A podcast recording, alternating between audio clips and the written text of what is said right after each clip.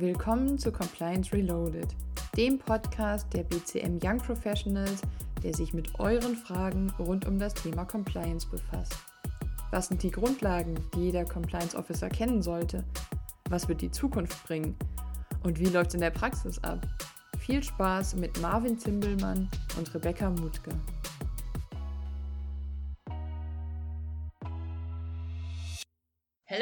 Welcome to our first international podcast episode of Compliance Reloaded.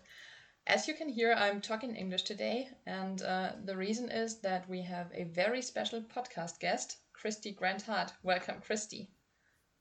Thank you. It's so exciting to be here. So, today we do not only have a very special guest, but also a very interesting topic.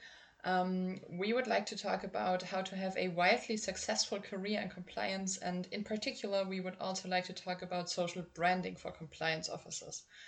Um, but before we get into the discussion, Marvin, who is also here, yeah, hello, um, will introduce Kristy to you.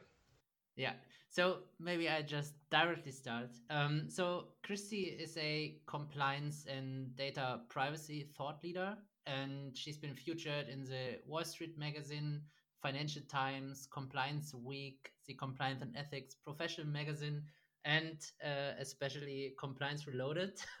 so I think it's the, it's the best of them. Um, so Kristy is the CEO of Spark Compliance Consulting, a London, Los Angeles, and Atlanta based consultancy um, providing compliance ethics solutions. And we came across Kristy uh, because we both read her books on on how yes. to be a widely effective compliance officer and how to have a successful career in compliance. Um, so she's a former board member of the Society, Society of Corporate Compliance and Ethics and Healthcare Compliance Association and was formerly a chief compliance officer for United International Pictures. Um, and she got nominated and shortlisted for the Chief Compliance Officer of the Year at the International Women in Compliance Awards in 2015. So, if you ask me, and you may already heard it, uh, Kristy definitely knows how to have a successful career in compliance. um, so, thanks again for joining us, and thanks that you're here today. It is my pleasure. Thanks for having me. So maybe we just directly start with the first question, um, which would be um, what is your definition of a successful career in compliance? I think a successful career is one where you feel valued and that you have been able to use your skills in a way that positively affect the company and potentially uh, your society as a whole in a greater way. Uh, I think that it really depends on what success means for you in terms of industry or mm-hmm. rank. Um, but overall, I think that careers can be defined by how well you feel you were able to, to use yourself mm-hmm. in a way that was beneficial for you and the company as well. Mm-hmm. That's a great definition. Yeah, sounds really good. and um, so in the beginning, I said that we would focus on social branding. So, mm-hmm. how would you say does social branding play a role in a successful career in compliance? I think that more and more and more and more, it's incredibly mm-hmm. important. Um, this is still a relationship driven business where networking and the ability to be referred is certainly the easiest way to find that next job, particularly the higher you get in the ranks. Mm-hmm. But that networking and capacity to know someone is so much broader when you do have a social mm-hmm. presence. So, whether that is um, on LinkedIn or whether it's a personal website, whether it's even sometimes people use some of the other social um, media capacities to try to build those brands, the more that somebody has an understanding of who you are, what you represent, what you're interested in, the more likely they are to think mm-hmm. of you um, when they do have those opportunities or to want to meet you in person mm-hmm. someday when we're back meeting in person because they feel like they mm-hmm. already know you. Um, I went to Dubai. Uh, two years ago, two, three years ago for work. And I ended up meeting up with someone who had talked to me so many times on our mm-hmm. Twitter feeds that I actually felt like I knew her and couldn't remember not having met her in person. um, it just it really felt like this was you know essentially a friend. Um, and so I think that when you have the ambition to grow your career, that it's such an obvious place to allow for people mm-hmm. to know mm-hmm. you a bit. Uh, I think that it can be critically important and really help uh, you to stand out in a world where people who are less willing to do so mm-hmm. may not have mm-hmm. those opportunities. Okay, so what platforms do you use? I'm hundred percent all about LinkedIn. Um, I think that it's it's it is the you know it's it's where we all hang out together Definitely. in our work capacities. Um, I do have a Twitter account that I use exclusively really for work purposes um, as well. I think that the Twitter community is uh, smaller mm-hmm. significantly mm-hmm. in the compliance field. It tends to be a lot of the technology providers and some of the consulting groups and thought leaders as opposed to more the compliance officers themselves. Mm. Um, I personal I have a personal Facebook account, but I, I haven't found that I want to engage mm-hmm. in compliance mm-hmm. over there. And my, like for me, that's my personal space to see pictures of my niece and nephew and my friends' cats, right? so I think yeah. It depends on how you want to, uh, to to interact. But I think it's all about LinkedIn when it comes mm-hmm. to mm-hmm. compliance. Yeah, I, I think Twitter in Germany is mostly used um, by the news or the mm. political mm. um, parties um, so when it comes to uh, to professional use or in our profession, um, then it, I think it all comes down to to LinkedIn. Uh, in in Germany, we have Xing too, um, but but I think uh it's not that active. Um, me neither. Mm. I'm I'm not active on on Xing. So um, so you think uh, that LinkedIn is definitely the most effective tool or platform in, in, in social branding? I, I do. 100% I do. I think that um, it if you don't have a LinkedIn profile, for heaven's sakes, get one. They're free, right? and just start looking at some people that that you might know and connect in with them. I think that it is surprisingly easy still to become someone who is known simply by commenting and liking and mm-hmm. sharing. Mm-hmm. Yes. As somebody yes. who uh, creates lots of content and blogs weekly and puts up videos and things, um, I know the people who interact with my material and who share it and who comment mm-hmm. on it, and I feel very um, mm-hmm. warmly to, toward those people. Right, that I love that they're engaged with it.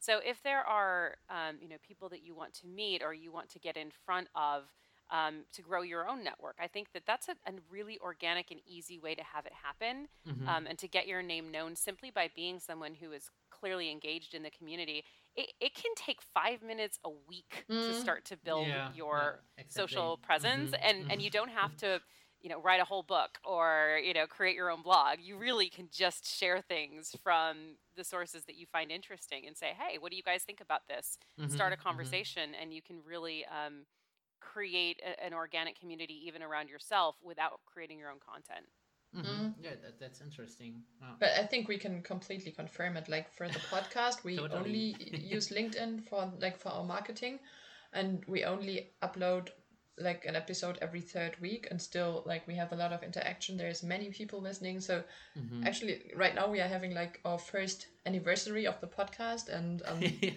it's grown a lot during, during one year and i think it's mainly because of linkedin because you're able yeah. like easily to connect with many people like in your profession and um yeah like word spreads yeah. mm-hmm, mm-hmm. congratulations by the way that's fantastic on your one year anniversary good for you that's great thank you very much yeah 25 episodes so do you have like any knowledge about other platforms like for example or clubhouse is that anything like you would recommend um i think that Clubhouse is interesting watching its growth and seeing, you know, about like Elon Musk jumping mm-hmm. on there. And mm-hmm. um, I, mm-hmm. I listened to a podcast called The Successful Mind, mm-hmm. and um, they did a recording of uh, David Nagel, who's the host's uh, appearance on in Clubhouse, mm-hmm. and they actually recorded it and published it as, as a podcast, which I thought was a very oh. interesting kind of cross use mm-hmm. of the different platforms.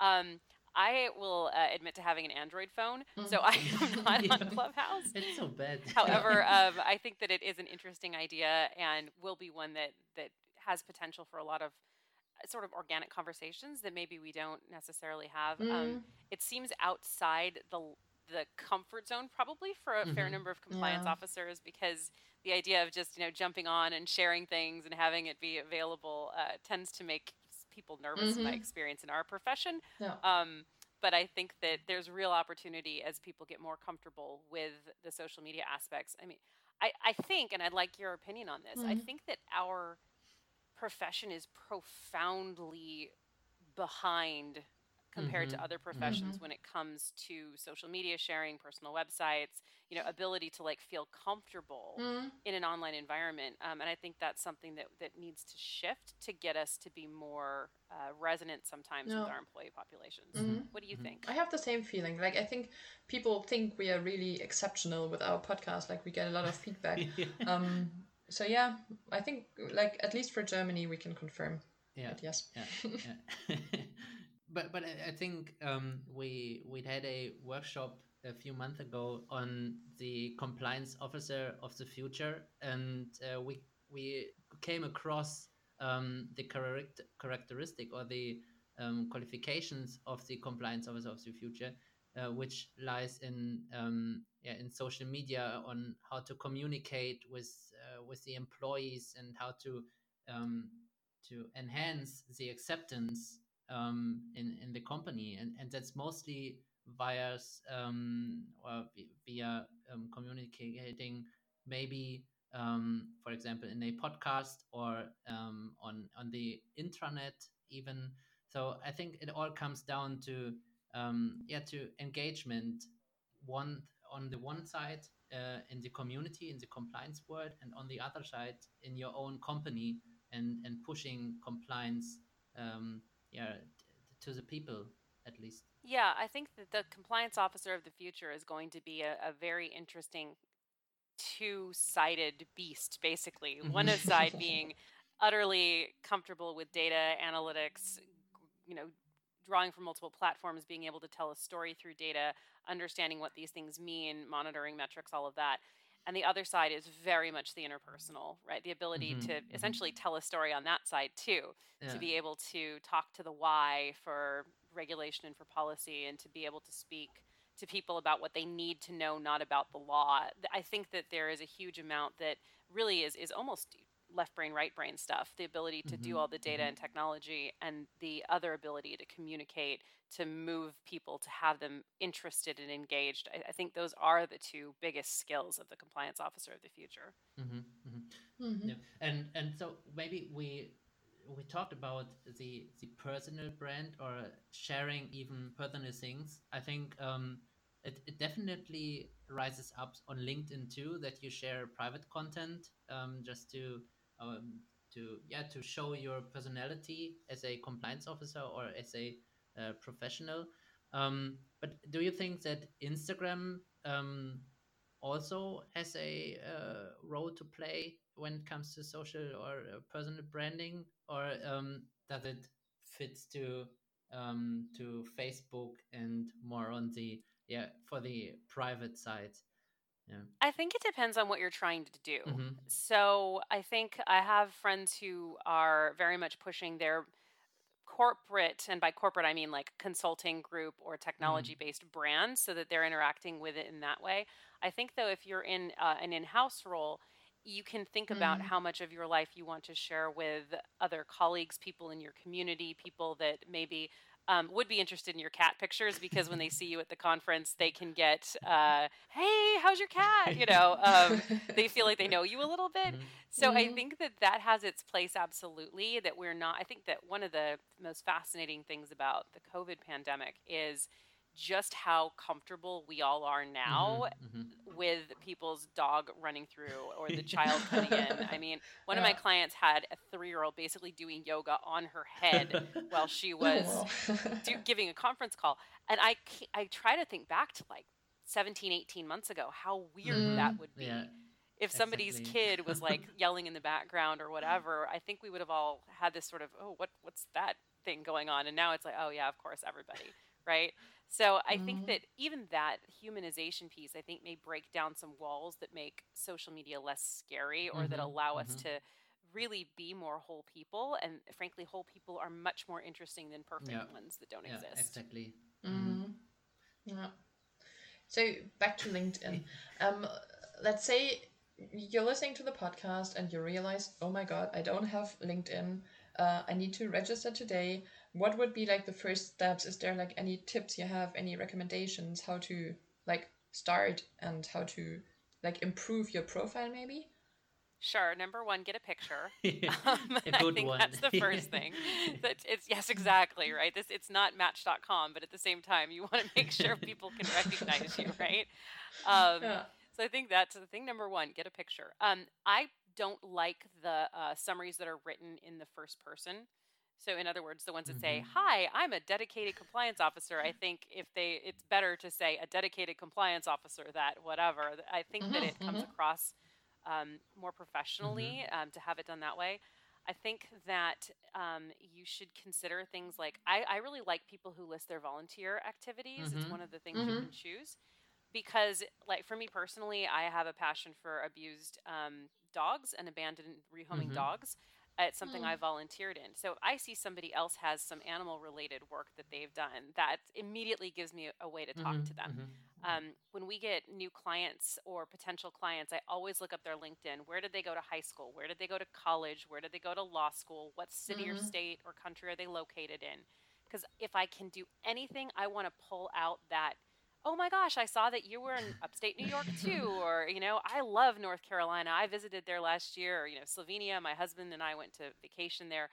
Whatever it is, so when you put those things that allow others to connect with you organically in your profile, I think those can be as important as your current title. Mm-hmm.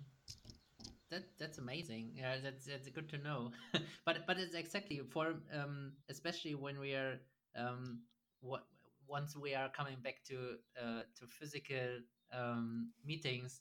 Um, I think it's always um what what a lot of people feel unconfident uh, or unconfident um in in the sphere when when there are 200 compliance officers and when you have something um more privately you can talk about it's it's so it's an easy icebreaker and it's it's totally nice to to get into a conversation which leads to a more professional um, topic in in later on so I, I think it's it's just perfect for for a meeting like that yeah Absolutely. It just anything you can make it make it easier for other people Mhm, to talk to you mhm. ultimately is what you're looking for. You're looking for that in so that there's something to discuss and everything can flow from Mhm. that.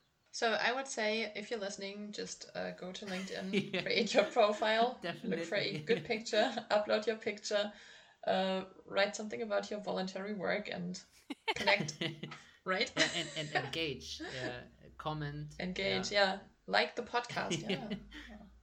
No, but that's that's actually real. Um, connect to people who are active on LinkedIn Mhm. because you'll start to see more of their activity. So, Mhm. I mean, when I started in compliance, um, the first thing I did, I went to a conference in London that the Society of Corporate Compliance and Ethics held, Mhm.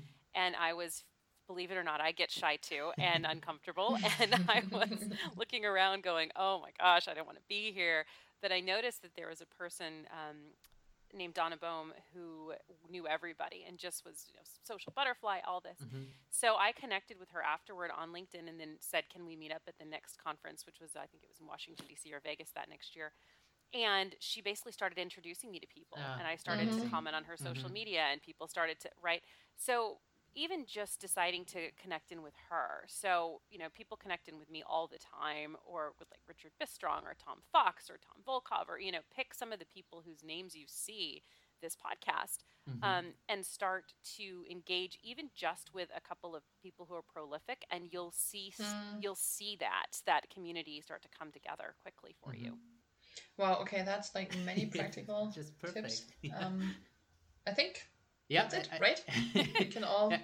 we can all go to LinkedIn now and start improving our social branding. and and engaging in the compliance community yeah, it it helps a lot and is so much fun and and very interesting yeah i guess this was very interesting and and non-legal episode which which i'm always happy with. Um so um, yeah I, I think it would definitely help us and our listeners out there especially um, the young professionals in compliance too um, which are new to the compliance community and yeah and it helps me and Rebecca, I think, uh, a lot, lot too. Yeah. Mm-hmm. So thank you very much again for your time and, and this amazing input on how to have a successful career in compliance. Thank you so much. Take care. Thank you. Thank you. Bye-bye. Bye.